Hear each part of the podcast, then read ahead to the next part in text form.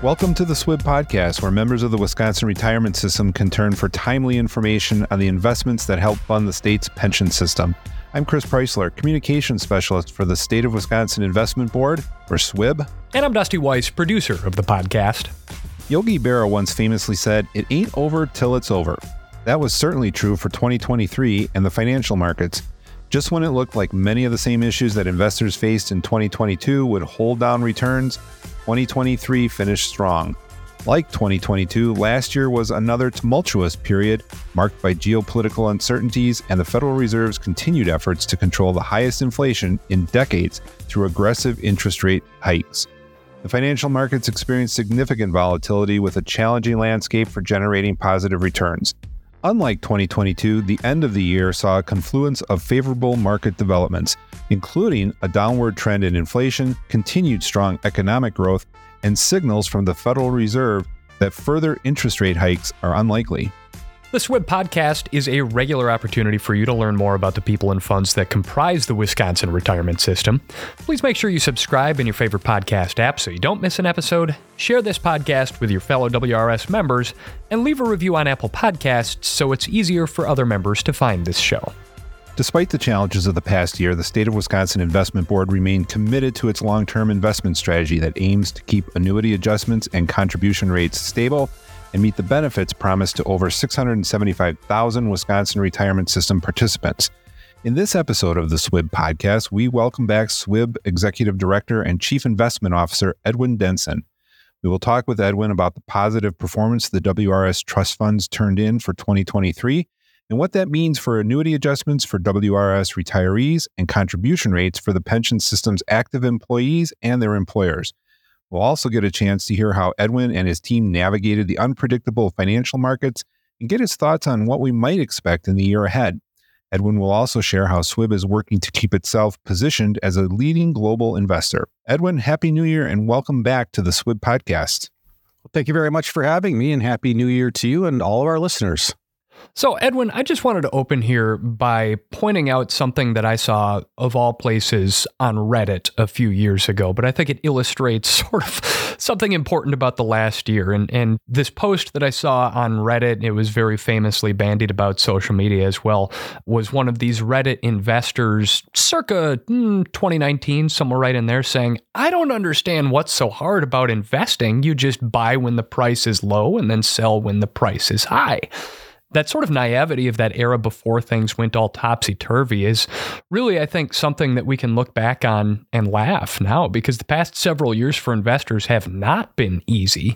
There's been a lot of market volatility. Interest rates have remained high, and the debate over whether we will officially enter a recession continues. So despite the ups and downs of the past year, the Wisconsin Retirement System trust funds finished the year with positive results. Can you tell us just how the trust funds did this in twenty twenty-three?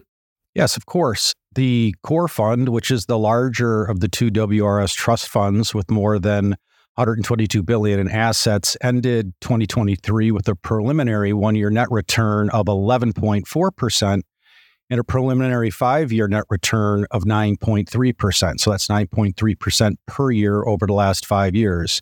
Uh, these returns are well in excess of the current six point eight percent target for maintaining the stability of the retirement system on a longer-term basis. It's also worth noting that on longer time frames, so looking at the core fund's ten-year and twenty-year returns net of external manager fees, our returns have exceeded the core fund's benchmark over that period. The previous year, twenty twenty-three, so that eleven point four percent uh, preliminary return that we have for the core fund, in the same year, the S and P returned a little over twenty-four percent, and the Bloomberg U S Government Credit Index returned five point seven percent. The variable fund, which is an optional stock-only fund with more than nine billion dollars in assets, ended the year with a preliminary one-year net return of just over twenty-two percent and a preliminary five-year net return of twelve point seven percent. The variable fund's ten-year and twenty-year returns, net of external manager fees, were nine point three percent and eight point four percent respectively. So the added good news is that W R S retirees are expected to see their annuities increase, and active employees and their employers should see contribution rates remain stable, right? Yes, that is the expectation. Strong absolute investment returns in four of the past five years means we expect positive annuity adjustment for beneficiaries this spring and continued stable employer and employee contribution rates for twenty twenty-five. The Department of Employee Trust Funds, or the E T F as we know it, will soon provide estimated ranges for the annuity adjustments for both the core trust fund and the variable trust fund and announce actual adjustments to those in March. And then, of course, investment performance, again, also affects contribution rates, and those rates for twenty twenty-five will be set in June. So we should point out that W R S retirees have seen positive annuity adjustments in nine of the last ten years, with the only exception being twenty eighteen, when there was no adjustment. And for active employees over the last ten years, contribution rates have hovered between six point five and six point nine percent. That really speaks volumes not only to the design of the W R S, but the long-term investment strategy that S W I B has put in place to help protect participants from large swings in annuities and contributions. I'm very proud of the work that S W I B staff does on behalf of the W R S participants. The W R S continues to be a model pension system. The Pew Charitable Trust recently published a report on public sector retirement systems. The report found that Wisconsin has demonstrated that fiscal discipline and sound policy together can help states keep pension promises by maintaining full funding and stable costs. That same report found that even with recent high inflation rates and a modest annuity increase in twenty twenty-two, retirees in the W R S had more protection from inflation than the typical public retiree. Finally, Pew found that the W R S is well prepared for the next economic downturn, noting that our stress testing of the system demonstrates that current policies are sufficient to maintain high funding levels with minimal uncertainty about contributions. A stress test of the W R S shows that in a twenty-fifth percentile scenario, which is a one in four chance that economic and investment conditions will be this bad or worse, employer contributions would only need to rise from twelve point nine percent of salary to fifteen point two percent of salary over a ten-year period, according to the report. This data just reinforces the importance of maintaining a well-structured and fully funded pension system and implementing an investment strategy that can weather a variety of market climates, given the market volatility that we continue to experience. Well, that's certainly reassuring to hear, Edwin, but I do want to go back to the year-end returns that you shared and maybe just dive a little bit deeper into those returns and the market environment over the past year. Can you talk a little bit about the various asset classes and how they performed? Sure, of course. Uh, it was overall a bit of a roller coaster ride in twenty twenty-three, and fortunately, markets ended with a strong upswing. Through the first half of the year, it looked like we were going to have a modest year at the least, and perhaps even better, with the core trust fund rising six point five percent through June. The market backdrop at that point was one of a very strong outturn for equities, with our equity holdings being up about thirteen percent at that point, and even modest gains in fixed income, with our fixed income holdings up close to four percent. On the private market side, real estate was dragging, but private equity and debt was modestly positive. Then came the third quarter, and to be more precise, the four-month period from the end of June to the end of October. Interest rates skyrocketed, with the ten-year yield moving from three point eight four percent at the end of June to nearly five percent in late October, and asset returns moved correspondingly. The core trust fund return retreated to just over a two percent gain for the year to date through the end of October from that six point five percent that we had been tracking at the end of June. The return on our equity holdings was roughly cut in half, and the general surge in interest rates led to our fixed income holdings being in negative return territory for the year by that time. Then the last two months of the year saw a remarkable rebound in market returns as views on inflation and prospective Federal Reserve policy took a significant turn. This was called the Fed pivot in the financial press. We ended the year with the core trust fund up over eleven percent, as I mentioned before, having stood at a paltry two percent at the end of October, with our equity holdings at the end of the year up almost twenty-two percent and our fixed income holdings up nearly nine percent for the year.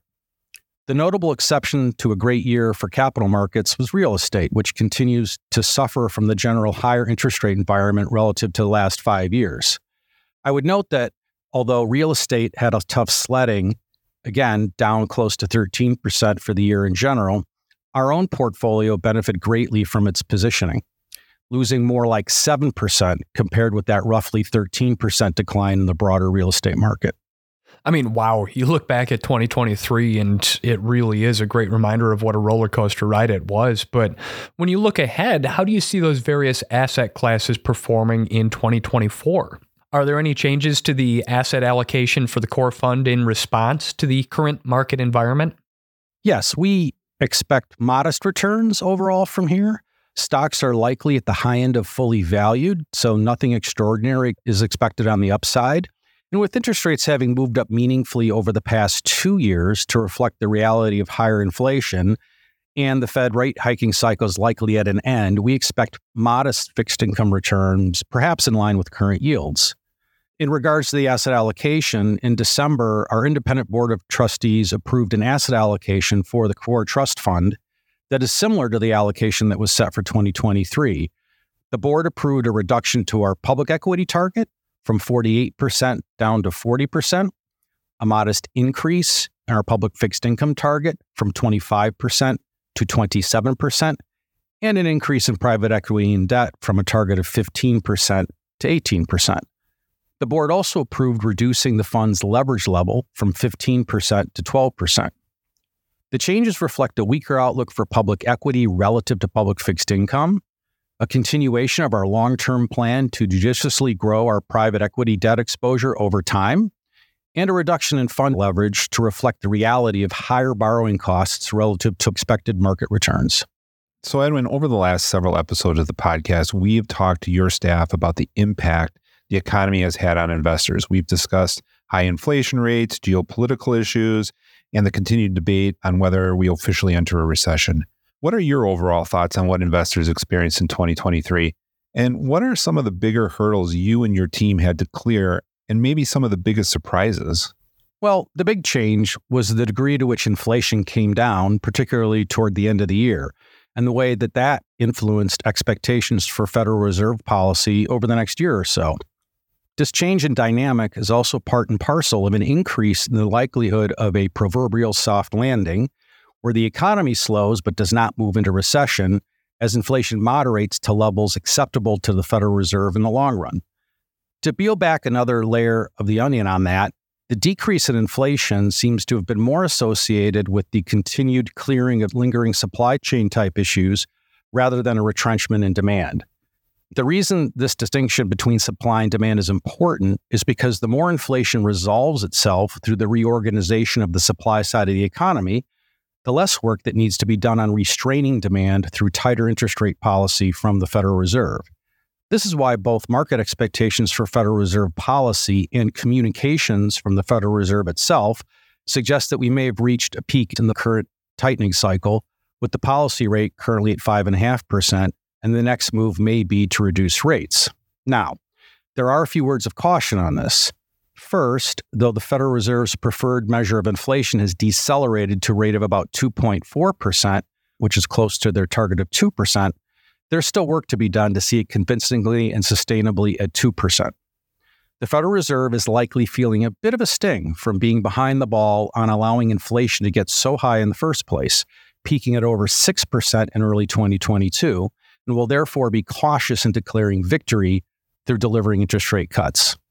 Second, the acute monetary tightening that we have experienced, where we saw the federal funds rate target move from zero point two five percent or twenty-five basis points at the start of the tightening cycle back in March of twenty twenty-two to the current five point five percent set in July of this past year, the full effects of that is likely yet to have fully worked its way through the system. Monetary policy infamously works with long and variable lags, usually interpreted as up to eighteen to twenty-four months. We are at twenty-two months from the start of the tightening cycle in March of twenty twenty-two, but only six months from the ostensible end of the tightening cycle in this past July. What is your outlook for the coming year? Well, what this means for the economy and the investment outlook is that the economy will likely continue slowing, as recent data has suggested. We're not expecting a full-on recession, though that remains a distinct risk, but we are expecting a meaningful slowdown in growth from the two to three percent range that we've been experiencing recently to more like one percent. Households' cushion of savings in the form of liquid assets that were built up during the pandemic as the government sent individuals and businesses stimulus checks has largely eroded to pre-pandemic levels for households in most of the income distribution, excepting the very upper end. We would hope that this slowdown is associated with the continuation of the downward trend in inflation to the Federal Reserve's preferred rate of two percent, allowing the Fed to more emphatically declare an end to the rate hiking cycle and be more focused on when and how to bring rates down to a level more consistent with a long-run sustainable rate of growth that leaves inflation around that ideal two percent rate.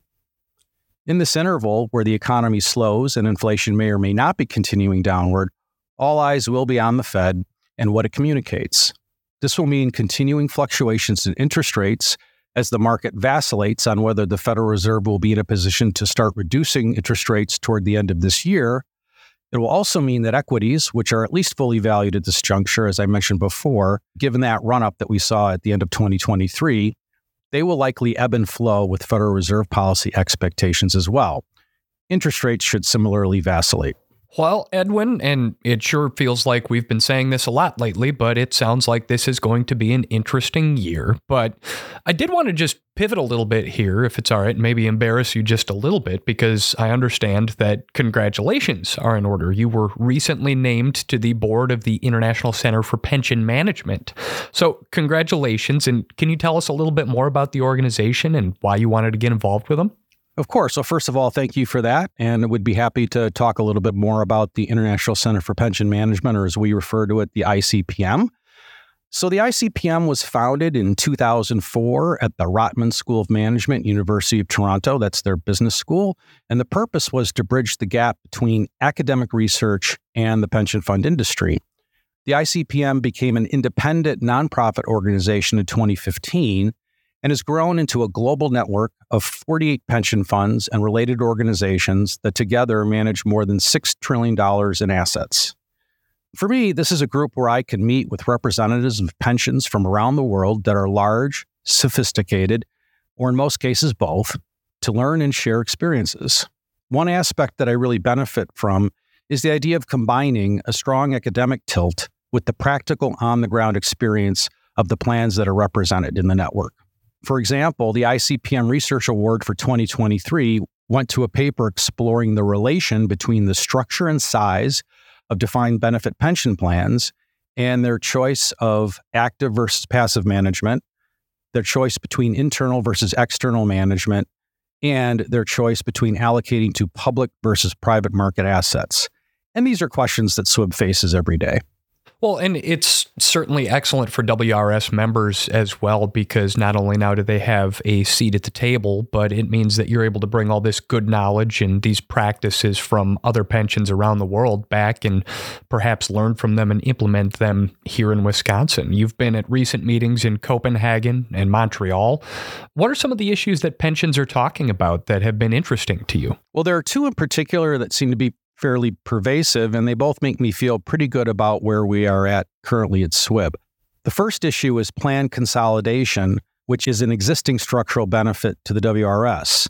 A number of leading plans in terms of investment sophistication around the world face the challenge of managing several different plans with differing plan mechanics and differing funded statuses simultaneously. This is also true in other states in the United States as well, where there may be separate plans for teachers, firefighters, and a general category for public employees. We benefit having a single consolidated plan with one mandate that can take advantage of economies of scale, both in markets and in terms of staffing. This is also a benefit to the active members of the W R S who have a wide range of jobs in the state that are available to them while remaining a part of the W R S. Another issue that a lot of plans are facing right now is a push to move more towards a defined contribution setup versus defined benefit. And of course, the W R S has elements of both. A number of geographies are seeing a push toward D C from D B in order to grapple with the risk that there will be a shortfall in assets available to pay benefits. Moving to a D C approach places that shortfall risk on the plan participant rather than the plan sponsor. This is an attractive change for governments and employers, but increases the uncertainty for retirees. Through our risk-sharing mechanics, W R S beneficiaries are guaranteed a baseline benefit, like a typical D B plan, but they also experience annuity adjustments based on investment performance, which looks more like D C.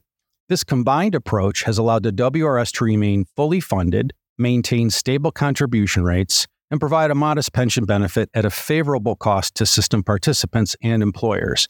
And going back to the Pew report, the structure has provided reasonable inflation protection as well. So we value innovation at S W I B.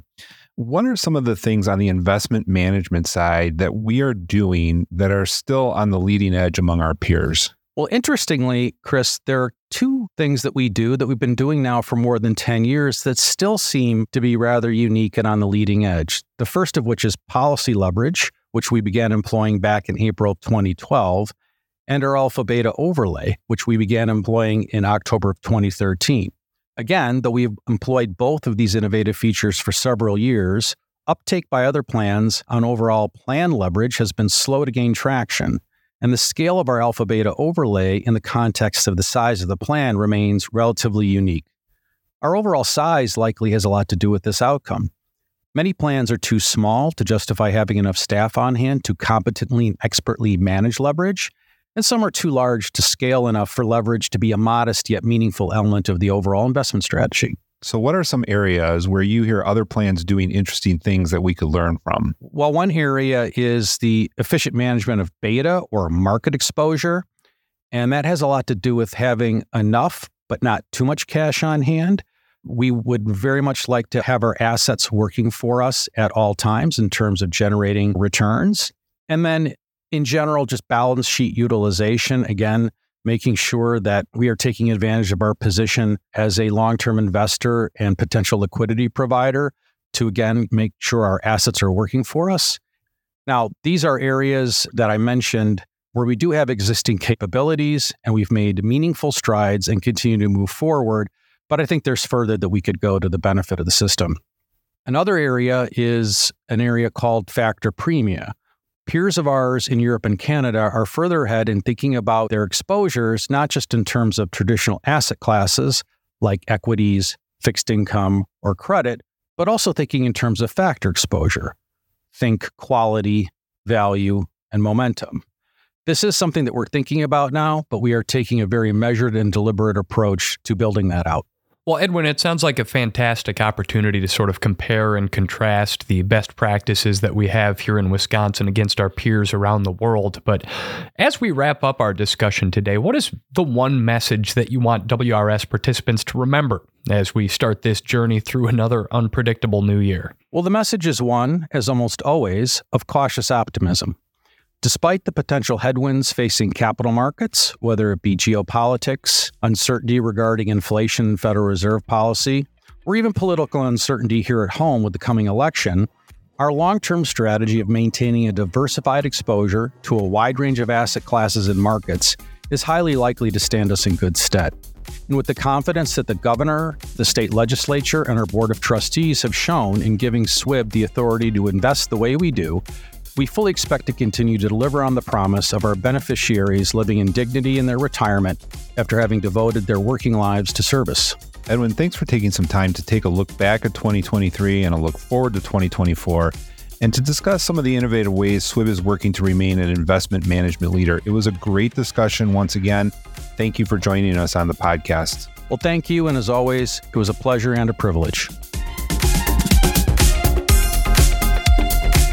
And thank you to all our listeners for checking out this episode of the S W I B Podcast. The S W I B Podcast is brought to you by the State of Wisconsin Investment Board, with editing and sound engineering by Matt Covarrubias and produced by PodCamp Media. Branded podcast production for businesses, podcamp media dot com. Thanks again for listening. I'm Chris Preisler. And I'm Dusty Weiss.